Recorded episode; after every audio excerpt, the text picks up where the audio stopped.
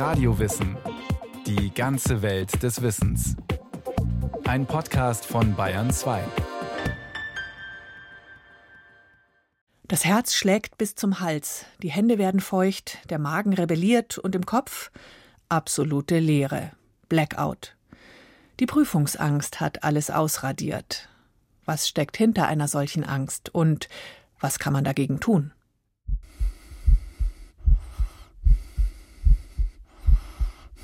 Ja, guten Morgen, Herr Gerlach. Herzlich willkommen zur mündlichen Abschlussprüfung. Ich möchte Ihnen zuerst mal Herrn Thurau vorstellen. Er ist heute unser Beisitzer. Sie haben ja vorab drei Prüfungsgebiete festgelegt und dazu auch entsprechende Thesenpapiere verfasst. Ein Thema, das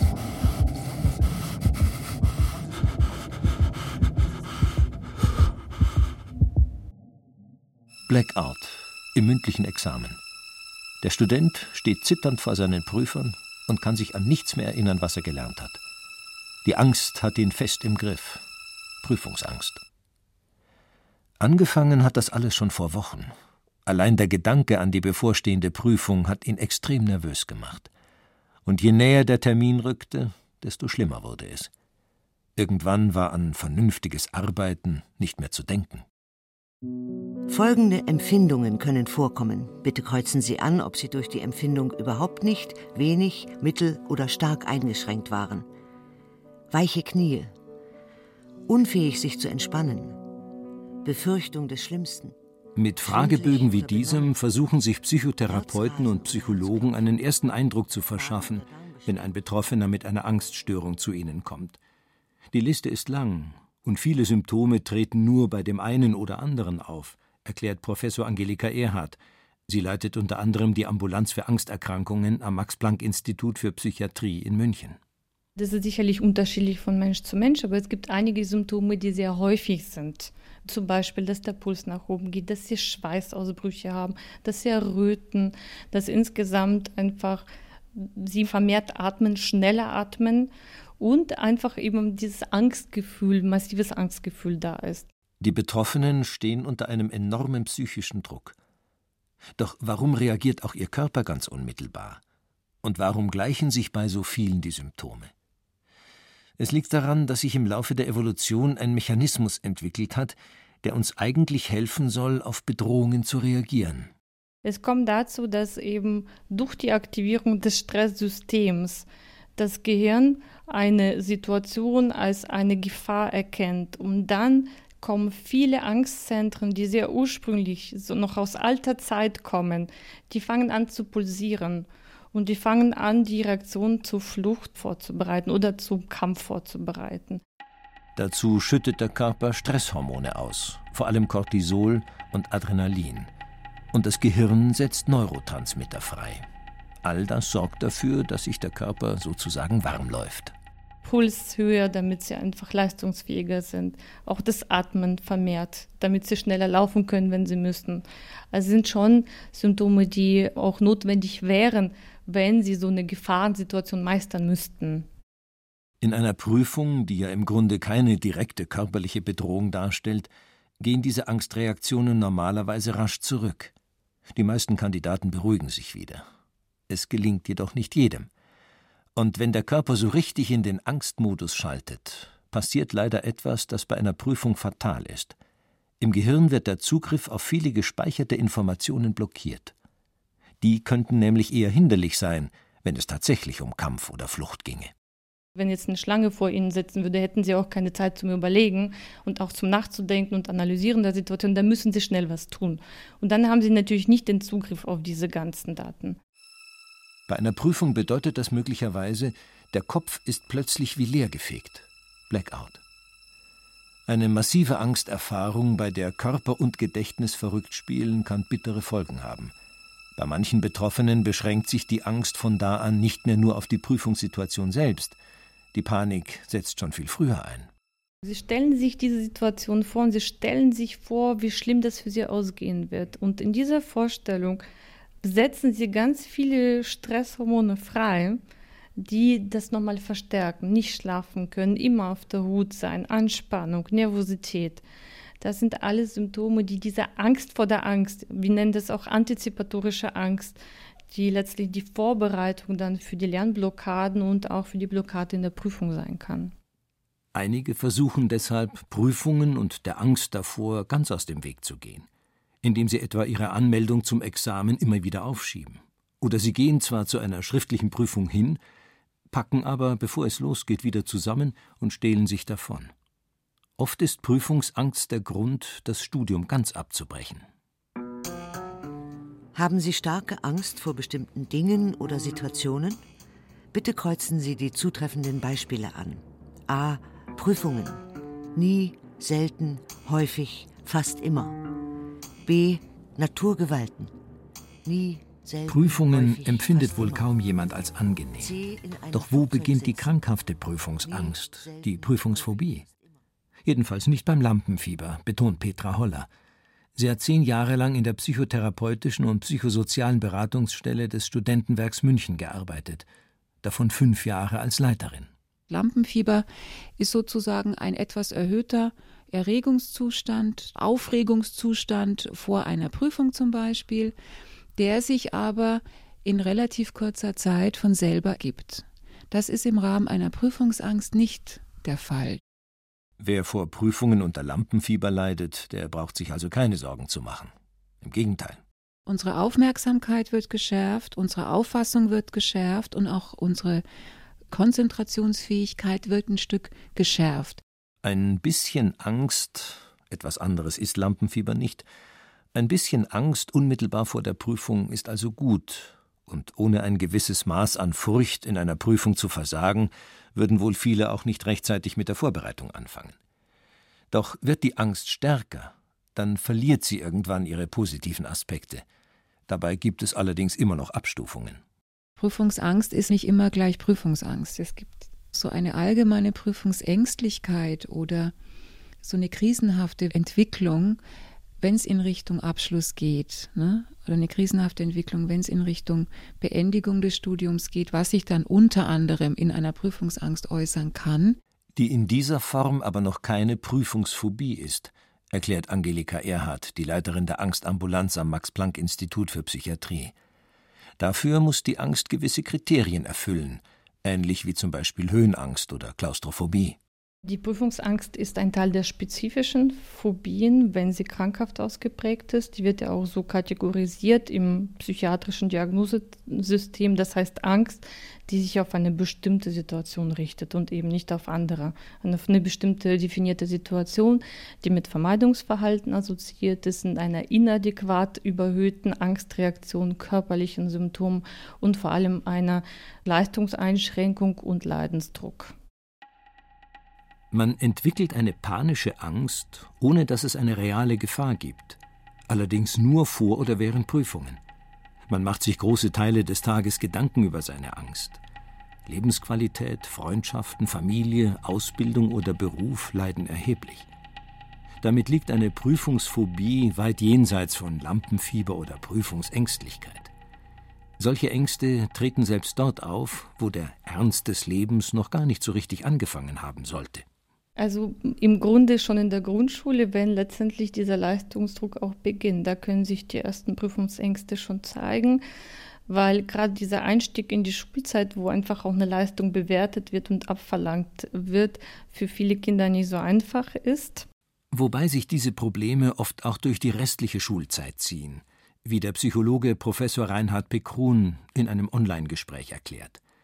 Er beschäftigt sich schon seit langer Zeit mit Emotionen in Leistungssituationen.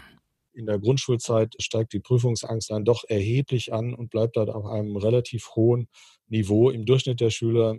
Wir müssen insoweit nach der Grundschulzeit damit rechnen, dass zu viele Schülerinnen und Schüler tatsächlich unter exzessiver Prüfungsangst leiden. Nach unseren Daten gilt das für bis zu 40 Prozent aller Schüler und Studierenden. Durchaus mit Unterschieden zwischen den Geschlechtern, die aber zum Beispiel in der Schule von Fach zu Fach variieren können. In Mathematik ist es relativ eindeutig so, dass Mädchen von mehr Angst berichten als Jungen, aber in den Sprachfächern ist es häufig umgekehrt. In Deutsch und Englisch zum Beispiel mehr Angst bei den Jungen. Was genau den Stereotypen entspricht, welche Fächer angeblich Jungen mehr liegen und in welchen Mädchen besser sind. Suchen Sie bitte die Aussage heraus, die am besten beschreibt, wie Sie sich in dieser Woche gefühlt haben. 0. Ich bin nicht von mir enttäuscht. 1. Ich bin von mir enttäuscht. 2. Ich finde mich fürchterlich. 3. Ich hasse mich. 0. Was aber sind die Ursachen für Prüfungsangst? Warum haben die meisten Menschen ihre Ängste in diesem Fall im Griff, manche jedoch nicht? Bislang gibt es leider noch wenige verlässliche wissenschaftliche Befunde zur Prüfungsphobie. Wahrscheinlich sind es, wie bei anderen Angsterkrankungen auch, unterschiedliche Faktoren, die zusammen eine Erkrankung auslösen. Eine Rolle spielen dabei insbesondere genetische und Umweltfaktoren. Entsprechende genetische Veranlagungen haben die Forscher am Max-Planck-Institut für Psychiatrie im Zusammenhang mit verschiedenen Angststörungen untersucht. Von der genetischen Prädisposition sind ca. 30 bis 40 Prozent Beitrag. Das heißt, das ist nicht einmal die Hälfte. Sicherlich ist es so, wenn die Eltern schon extreme Ängste in Prüfungssituationen entwickelt haben, hat man da sicherlich auch ein höheres Risiko, einfach aus der Familienanamnese. Zum Beispiel können veränderte Genfunktionen dafür sorgen, dass sich der Körper schwer tut, die Ausschüttung von Stresshormonen wieder herunterzufahren oder Botenstoffe im Gehirn abzubauen. Zu diesem ererbten Risiko müssen aber noch weitere Faktoren hinzukommen, damit sich tatsächlich eine Prüfungsphobie entwickelt. Auch diese können familienbedingt sein, erläutert Reinhard Pekron entscheidend nach allem, was wir wissen für die Entwicklung von Prüfungsangst, ist in erster Linie das Elternhaus, vor allem bei jüngeren Schülern. Eltern wissen heute, wie wichtig Erfolg in der Schule für ihre Kinder ist. Sie vermitteln das ihren Kindern und das geschieht manchmal in etwas überzogener Form. Was schiefgehen kann. Etliche derjenigen, die von Prüfungsangst betroffen sind, versuchen jedenfalls, sich über Leistung zu definieren und haben überzogene Ansprüche an sich selbst. Andere psychische Ursachen können ebenfalls eine wichtige Rolle spielen. Erlebnisse, Wünsche, Ängste, die oft völlig andere Bereiche betreffen, die man vielleicht auch schon eine ganze Weile lang erfolgreich verdrängt hat. Jetzt suchen sie sich sozusagen stellvertretend die Prüfungsangst aus, um einen wieder einzuholen, erklärt Petra Holler. Sie hat 2014 ein Buch über Krisen im Studium geschrieben. Prüfung und Prüfung machen ist in aller Regel, zumindest wenn wir vom Studium sprechen, eine wichtige Schwellensituation. Und entwicklungspsychologische Schwellensituationen sind dazu angetan, Krisen auslösen zu können oder krisenhaft verarbeitet werden zu können. Das heißt, unbewältigte innere Konflikte können in solchen Schwellensituationen verstärkt wieder hervorbrechen. Wie zum Beispiel die Frage, habe ich mir vielleicht jahrelang etwas vorgemacht? Will ich mit dem, was ich gelernt, was ich studiert habe, wirklich meinen Lebensunterhalt verdienen? Oder schaffe ich hier mit einer Prüfung Realitäten, die mich eigentlich ziemlich beunruhigen? Also etwas studiert zu haben, mit dem man sich nicht wirklich so identifiziert hat, das ist ein Szenario, was uns gar nicht selten begegnet. Seit einigen Jahren scheint auch insgesamt die Zukunftsangst größer zu werden. Doch oft stehen nicht solche grundlegenden Fragen am Anfang einer Prüfungsphobie, die Betroffenen merken während der Vorbereitung einfach, dass sie Probleme beim Lernen haben und den Stoff nur schwer in den Kopf bekommen. Das kann der Einstieg in einen Teufelskreis sein, bei dem sich Angst und Lernschwierigkeiten immer weiter verstärken. Erstaunlicherweise passiert das relativ häufig Menschen, die sich in der Schule besonders leicht getan haben. Das ist zumindest eine Erfahrung, die Dorothee Jaus gemacht hat. Sie betreut als Coach unter anderem Studierende mit Prüfungsangst. Von denen gehen viele recht planlos an die Vorbereitung heran. Diejenigen, die sich nie in der Schule haben durchbeißen müssen, die haben einfach gar keine Strategien. Diejenigen, die sich nicht so leicht taten, die mussten sich irgendwas aneignen, um sich Dinge zu merken.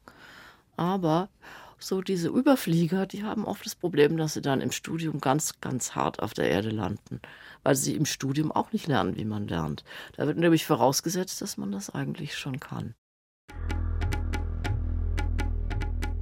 Bitte lesen Sie die folgenden Feststellungen durch und wählen Sie aus den vier Antworten diejenige aus, die angibt, wie Sie sich im Allgemeinen fühlen. Ich werde nervös und unruhig, wenn ich an meine derzeitigen Angelegenheiten denke. Fast nie, manchmal, oft, fast immer. Wie viele Menschen von Prüfungsängsten bis hin zur krankhaften Prüfungsphobie betroffen sind, dazu gibt es die unterschiedlichsten Zahlen. Unter anderem weil die Untersuchungen auf verschiedenen Erfassungsmethoden basieren. Befragungen unter Studierenden weisen aber darauf hin, dass mindestens ein Drittel von ihnen an Prüfungsangst leidet. Der reguläre Unibetrieb sorgt jedenfalls für jede Menge Schwierigkeiten, weiß Petra Holler nicht zuletzt durch ihre langjährige Arbeit in der Beratungsstelle des Münchner Studentenwerks. Gut die Hälfte aller Ratsuchenden beschreiben in der einen oder anderen Form sogenannte studienbedingte Probleme.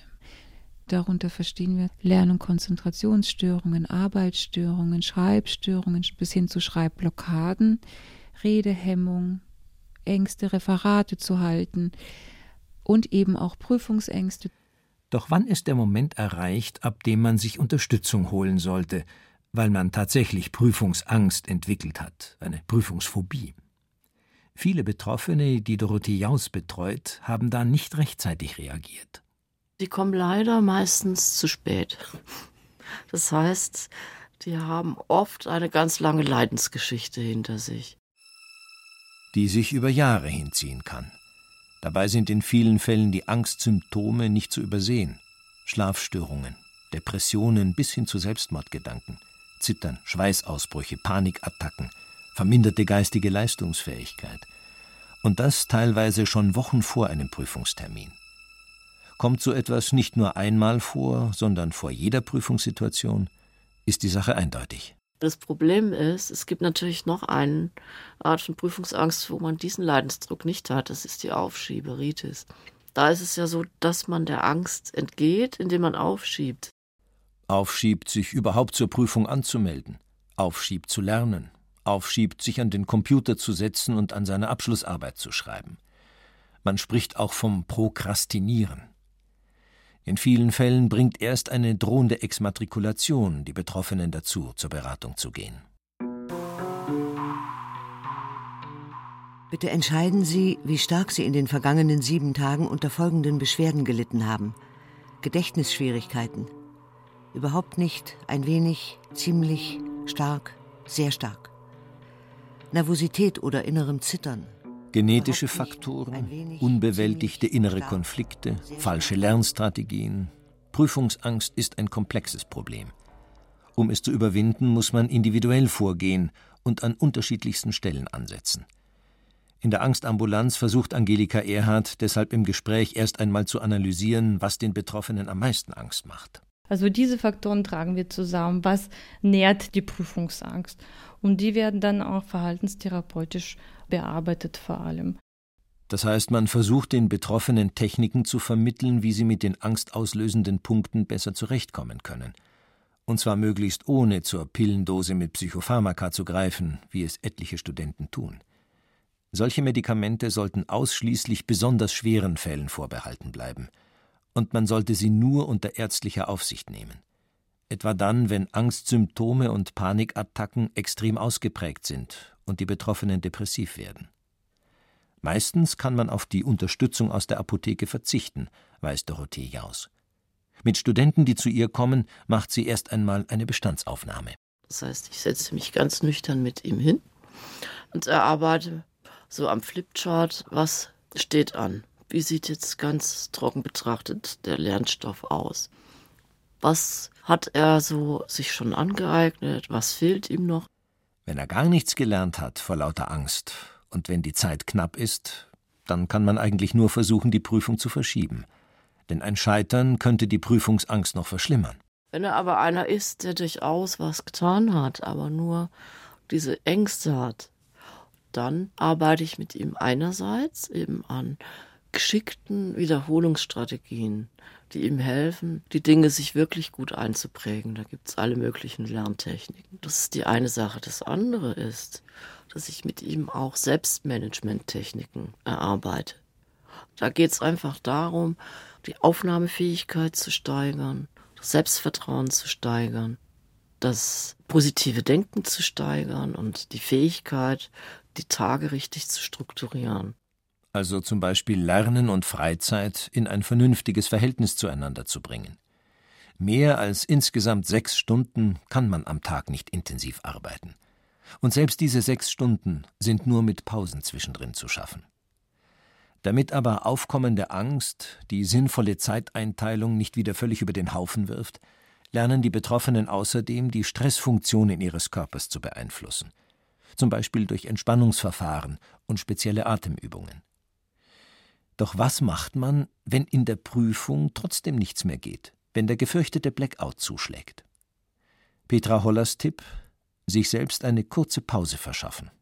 Und zwar durch einen kleinen Trick. In der Prüfungssituation selber kann man sich so ein paar Sätze zurechtlegen. Ich merke, ich komme gerade ins Stocken oder ich habe jetzt gerade keinen Zugriff auf das Wissen, was ich gelernt habe. Kann ich kurz einen Schluck Wasser trinken? Entsprechende Tricks gibt es auch für schriftliche Prüfungen. Zum Beispiel Zettelchen, die man sich auf den Tisch legt oder klebt und auf denen steht. Bei Aufregung dreimal durchatmen oder bestimmte Entspannungsübungen einsetzen oder bestimmte Atemübungen einsetzen. Verhaltenstherapeutisch präpariert schaffen es tatsächlich die meisten, ihre Angst im Zaum zu halten. Allerdings drückt man sich auf diese Weise oft davor, die psychischen Ursachen der Prüfungsangst aufzuarbeiten, betont Petra Holler. Da gibt es innere Kräfte, die unser Verhalten und unser Erleben und auch unsere Entscheidungen sehr nachhaltig beeinflussen können auch negativ beeinflussen können, dass wir auch dumme Entscheidungen treffen, die uns unglücklich machen.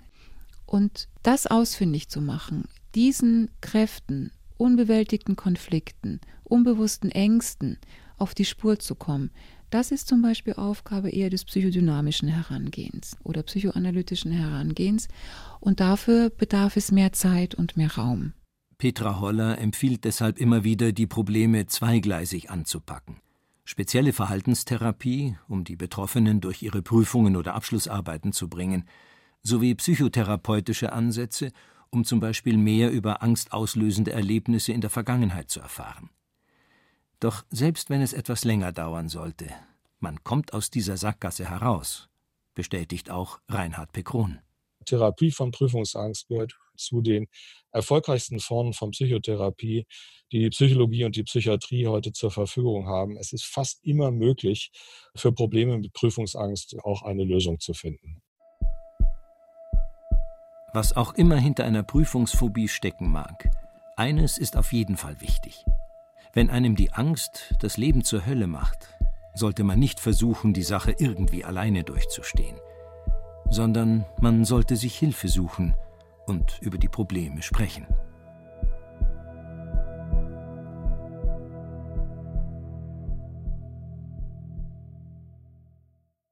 Das war Radio Wissen, ein Podcast von Bayern 2. Autor David Globig. Regie führte Sabine Kienhöfer. Es sprachen Sabine Castius, Jerzy May und Axel Wostri. Technik Christine Frei. Redaktion hatte Nicole Ruchlack. Wenn Sie keine Folge mehr verpassen wollen, abonnieren Sie Radio Wissen unter bayern2.de slash podcast.